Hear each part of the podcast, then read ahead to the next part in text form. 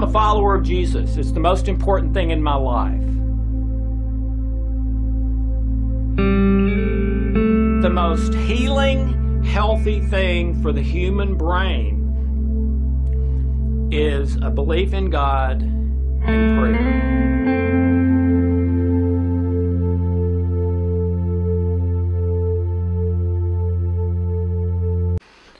Hi, I'm Dr. Alex Loyd, and welcome to the Spiritual Laws of Nature. And you have found principle, spiritual law number one. All right, so this is the starting place. Uh, but I hope you've watched some of the foundational material so that you know where I'm coming from, what we're trying to accomplish, uh, all that sort of thing. All right, I may repeat a little bit of that through uh, the greatest principle here, but um, for the most part, I'm not. So, if you wonder who is this yo-yo and um, am I interested in what he's saying, I think the foundational material will be important to you. Okay, so spiritual law number one. Uh, I've called it the greatest principle for the longest period of time, uh, probably a couple of decades, all right? Uh, when I went to write it into a book, my publisher didn't like that name. So in some countries, it was named Beyond Willpower. In some countries, the Love Code. In some countries, both. Okay? and it's been featured on these places, interviews, uh, you know, things like that when it came out. But anyway, um, let me give you a little bit of background uh, about number one because most of the spiritual laws are going to be, you know, 15, 20, 25 minutes. And in that time, we'll sort of uh, lay a foundation, sort of give a diagnosis who is this for? What situations are this for? And then some practical steps you can take from that in your life today. All right. And, and my guess, probably five to 12 spiritual laws um, give a person a complete whole for them. Those are all the ones they have to have to live their best life possible. Okay? But the 5 to 12 that make up that whole are different for different people and different circumstances, okay? I think you'll understand the ones that apply to you. You'll have maybe a little bit of an aha, uh, or oh, I, you know, yeah, that sort of fits this situation I've been struggling with, or something like that. But I'll also give you my two cents of who they're for, the circumstances they apply to as well. All right? There's a good bit of overlap in the spiritual laws. The way I look at it, it's like um, a great chef basically uses all the same ingredients as a terrible cook, right? They use salt and pepper and oregano and chicken and salad and, you know, fish and uh, they use the same ingredients really, okay? And not only that, but the great chef uses all the same ingredients to make hundreds, maybe unlimited different dishes. Okay? Well, the spiritual laws are built on spiritual principles. Okay? And those principles are like the ingredients of whatever meal you're cooking or the chef is cooking. Okay? And with those spiritual principles, you can apply them to all any situation and every situation in life, and at least as far as I've ever seen, any person, uh, no matter where they're coming from and what their issues are. But this first spiritual law that I call the greatest principle is different. Um, it is not only number one chronologically, and I'll explain that in a minute, but it is number one as far as uh, no matter what your 5 to 12 are that make a whole for you, this is one of them. This is one for everybody and every situation, every circumstance. Okay? So just wanted you to be aware of that. So, the greatest principle will probably be, uh, depending on how long I talk and uh, how long they want them to be, the guys that are doing all this for me on the technical side, it'll probably be at least three segments, maybe five or six. But I will for sure tell you when we're done with the greatest principle and we're starting into other spiritual laws. But this is principle number one, the greatest principle, and the first segment of the greatest principle. Okay? Okay, and you are also on the path. I have two paths, one for anybody and everybody, one for people who believe in Jesus. This is the path if you believe in Jesus. Or if you're curious, if you're curious, I'm thrilled that you're here. And, and I'll tell you briefly uh, why this is so important to me and, and why I believe in Jesus. Okay?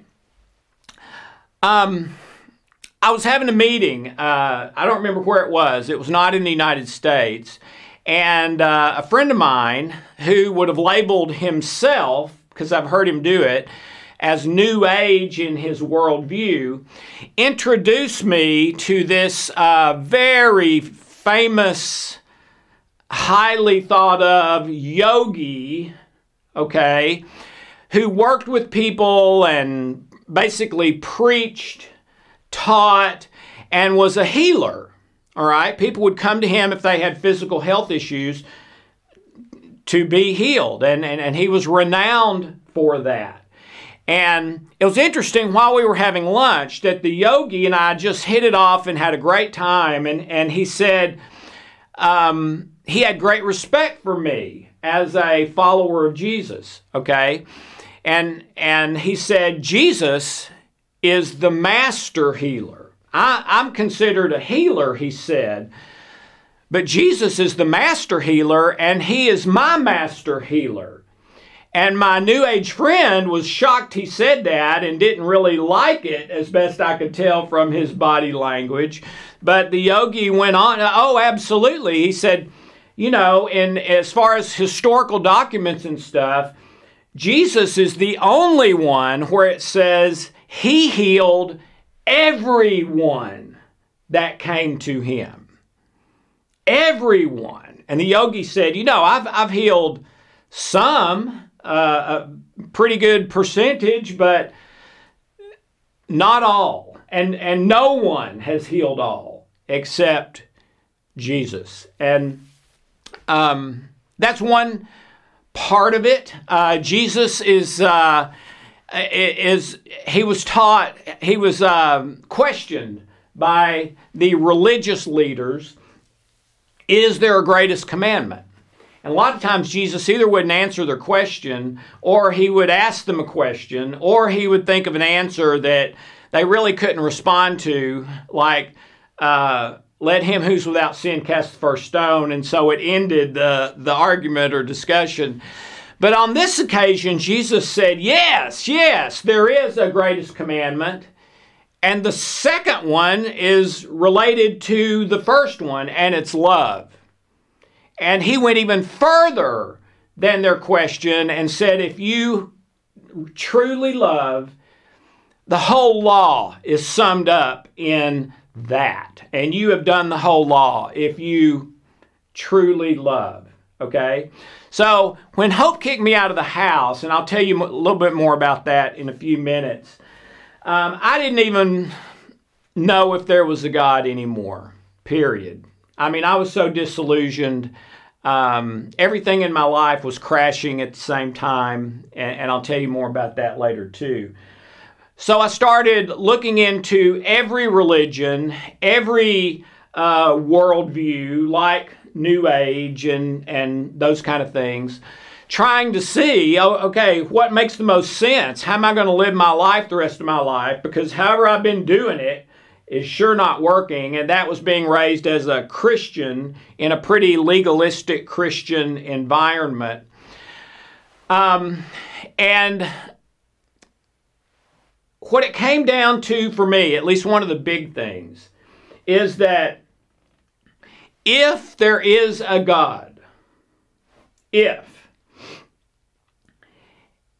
he has to be a God of love because love makes no sense in survival of the fittest.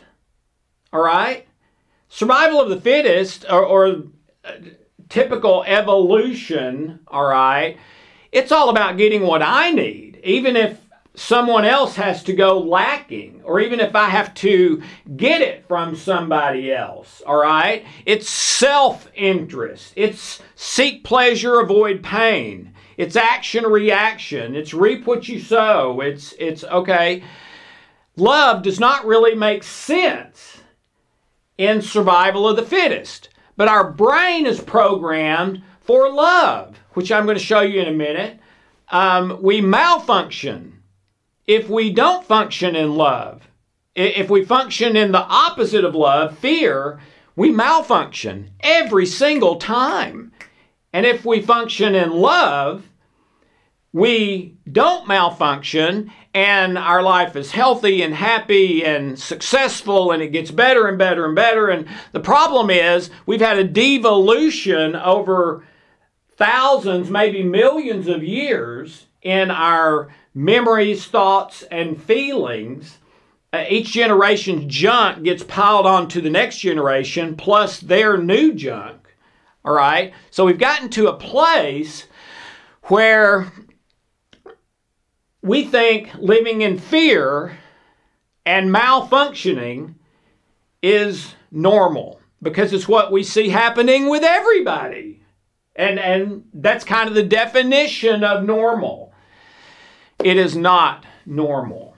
So I came to a conclusion, just sort of crying, cursing, meditating, praying, thinking, reading, researching, talking to people wiser than me, that if there's a God,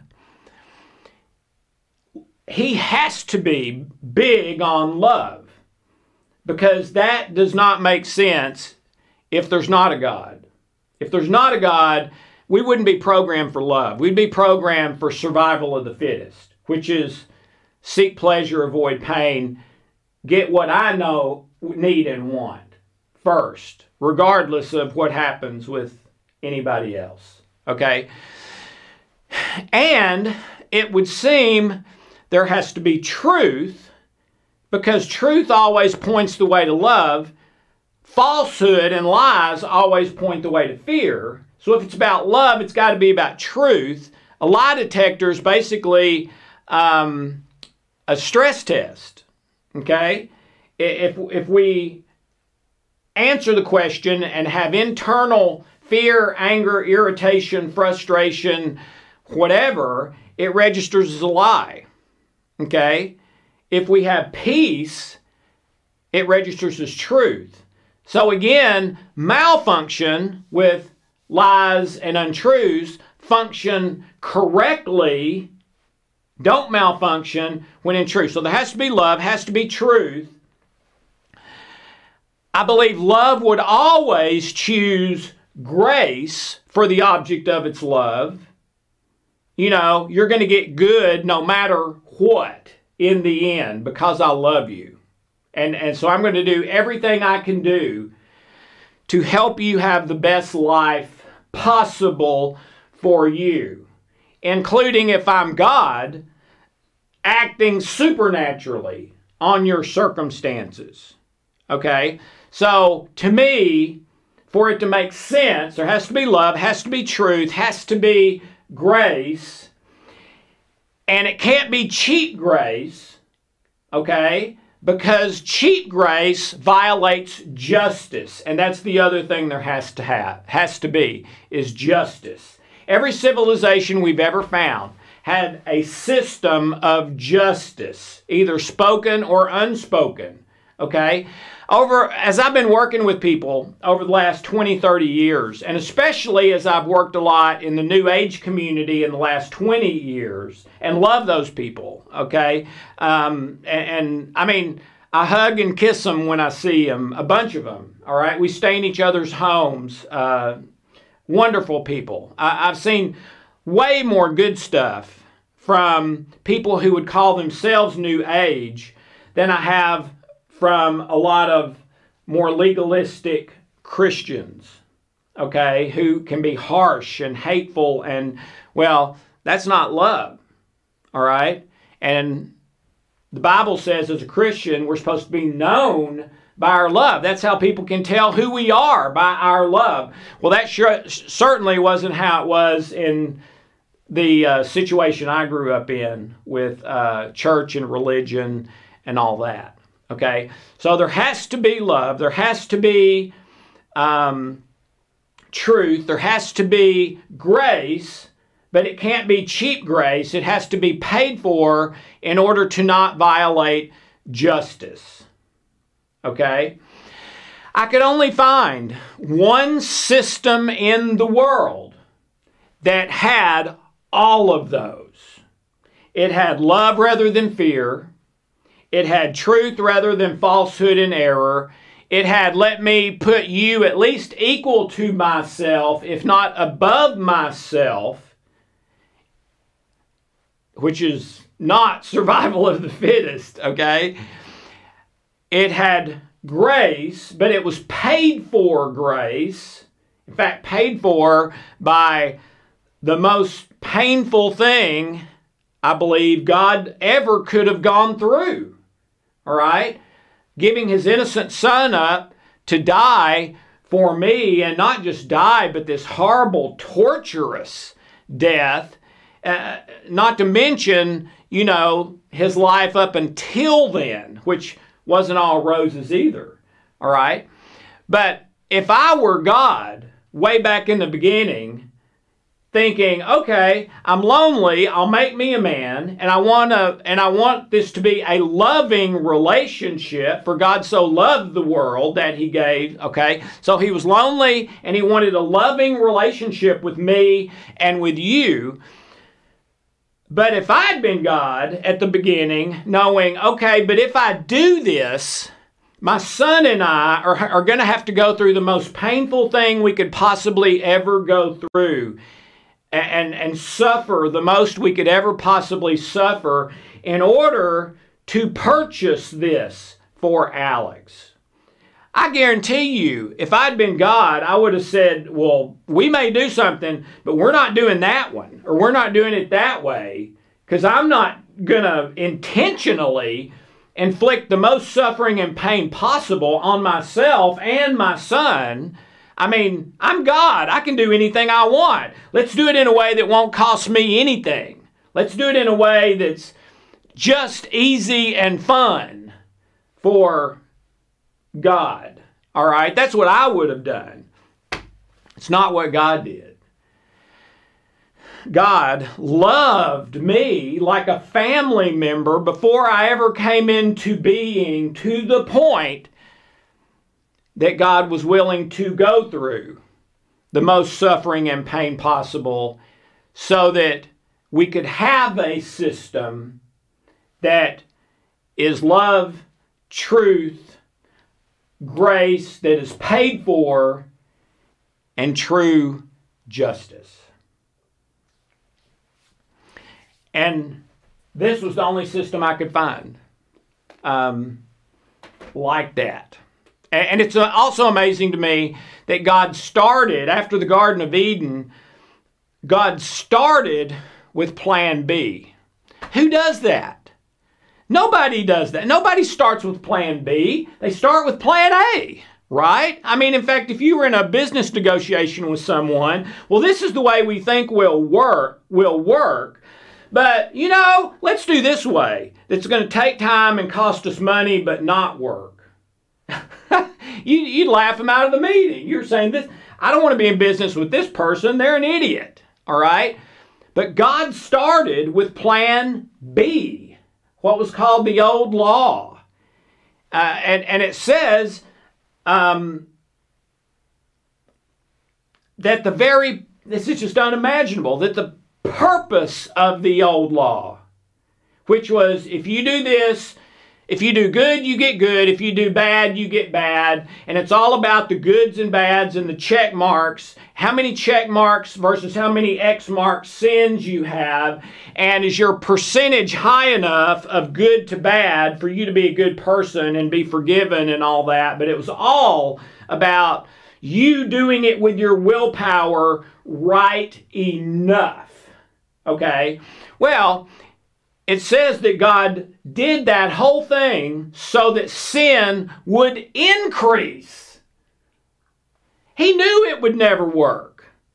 He had plan A before he ever started plan B, but for some reason, he needed to start with plan B. You know what I think? I and I don't know, and you're welcome to your opinion. I think God knew that in this physical world that we live in, that He created for us to live in, where everything does work by stimulus response, action reaction, reap what you sow. It's the natural laws of nature gravity, inertia, okay? It, it's, it's the way everything works. And, and the way we grow up believing and doing things is what I call the three step success plan that we've had for the last 75 years in self help that is actually a plan that leads to failure and that will cause you to fail even if you weren't failing before, which is decide what you want, number one. Number two, make a plan to get what you want, put it into action, okay? Revise it as needed. And number three, with your willpower, never give up working the plan until you get what you want. All right? Almost every self help book on success in the last 75, 80 years teaches that three step paradigm. And they have a 97% failure rate. Why? because it's a plan for failure, not success. And I'm going to explain that in a few minutes because it is fear based, not love based. And it is willpower based versus supernatural power based. Okay?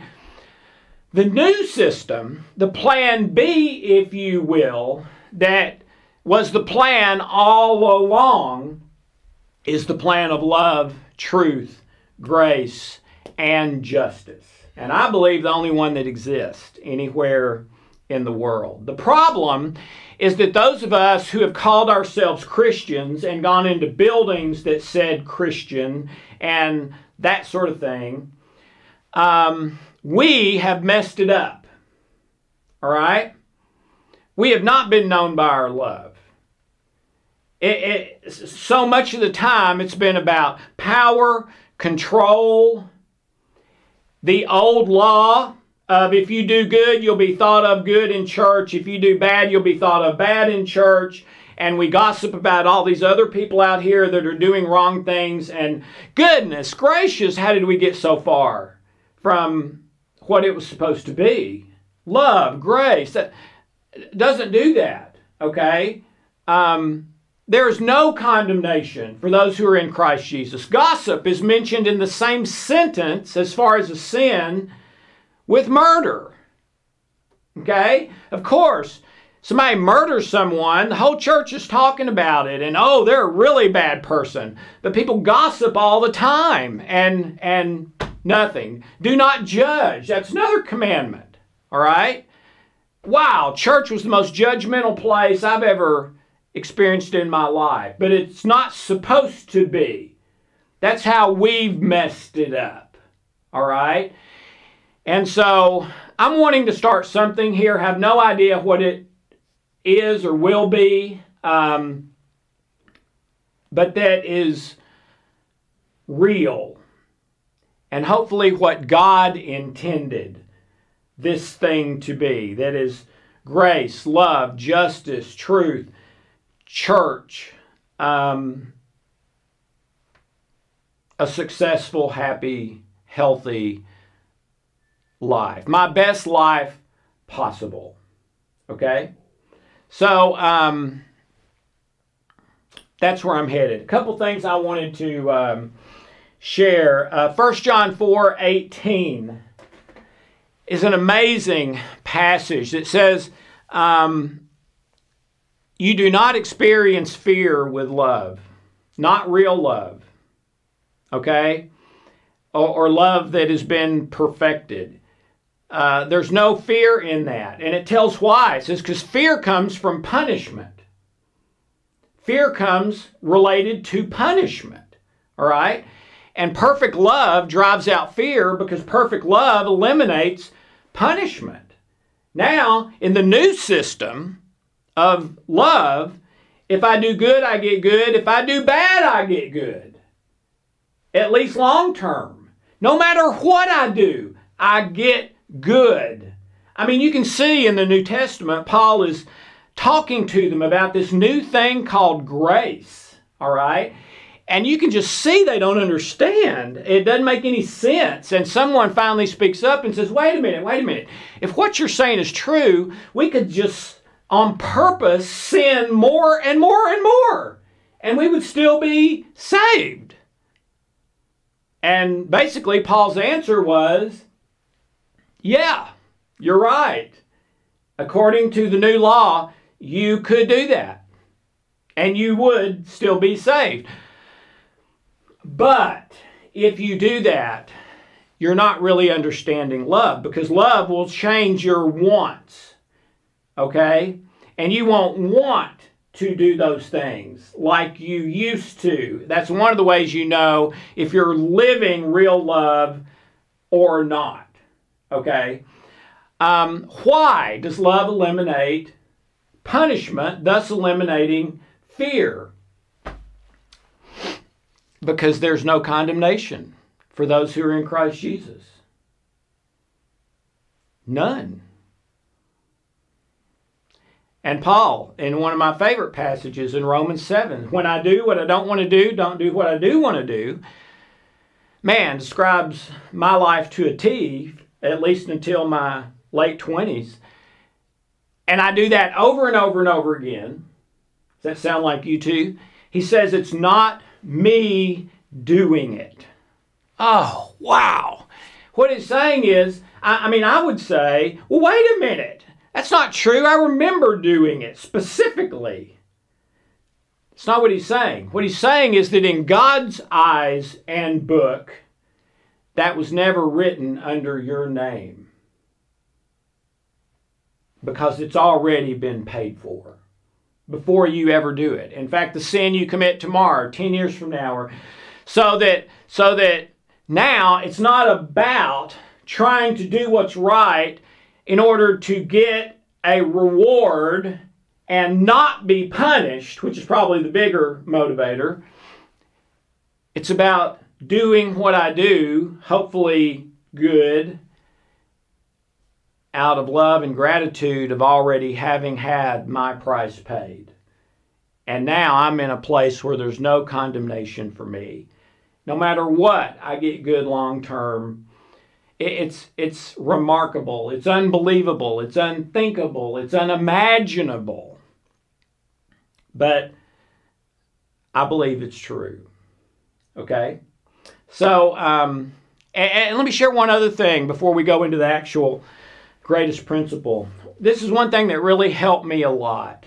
Um, when I was starting to hear and believe the truth, but was still in my old legalistic upbringing. And Hope will tell you, as Larry Napier, my, my mentor, uh, discipled me over about three years, that I went through about six months where I would wake up every night uh, having night sweats and screaming from nightmares and things, okay?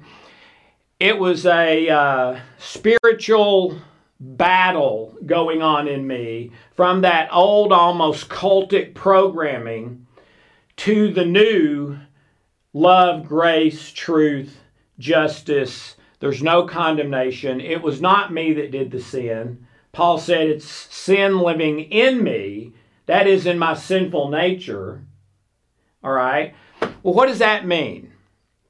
Here's what it meant to me. um, when Hope kicked me out of the house and everything in my life was bad uh, and getting worse health, money, career, uh, thoughts, feelings, you name it. Um, after I had sort of a transformation, I realized that I was letting 160 pounds of flesh hold me hostage and captive.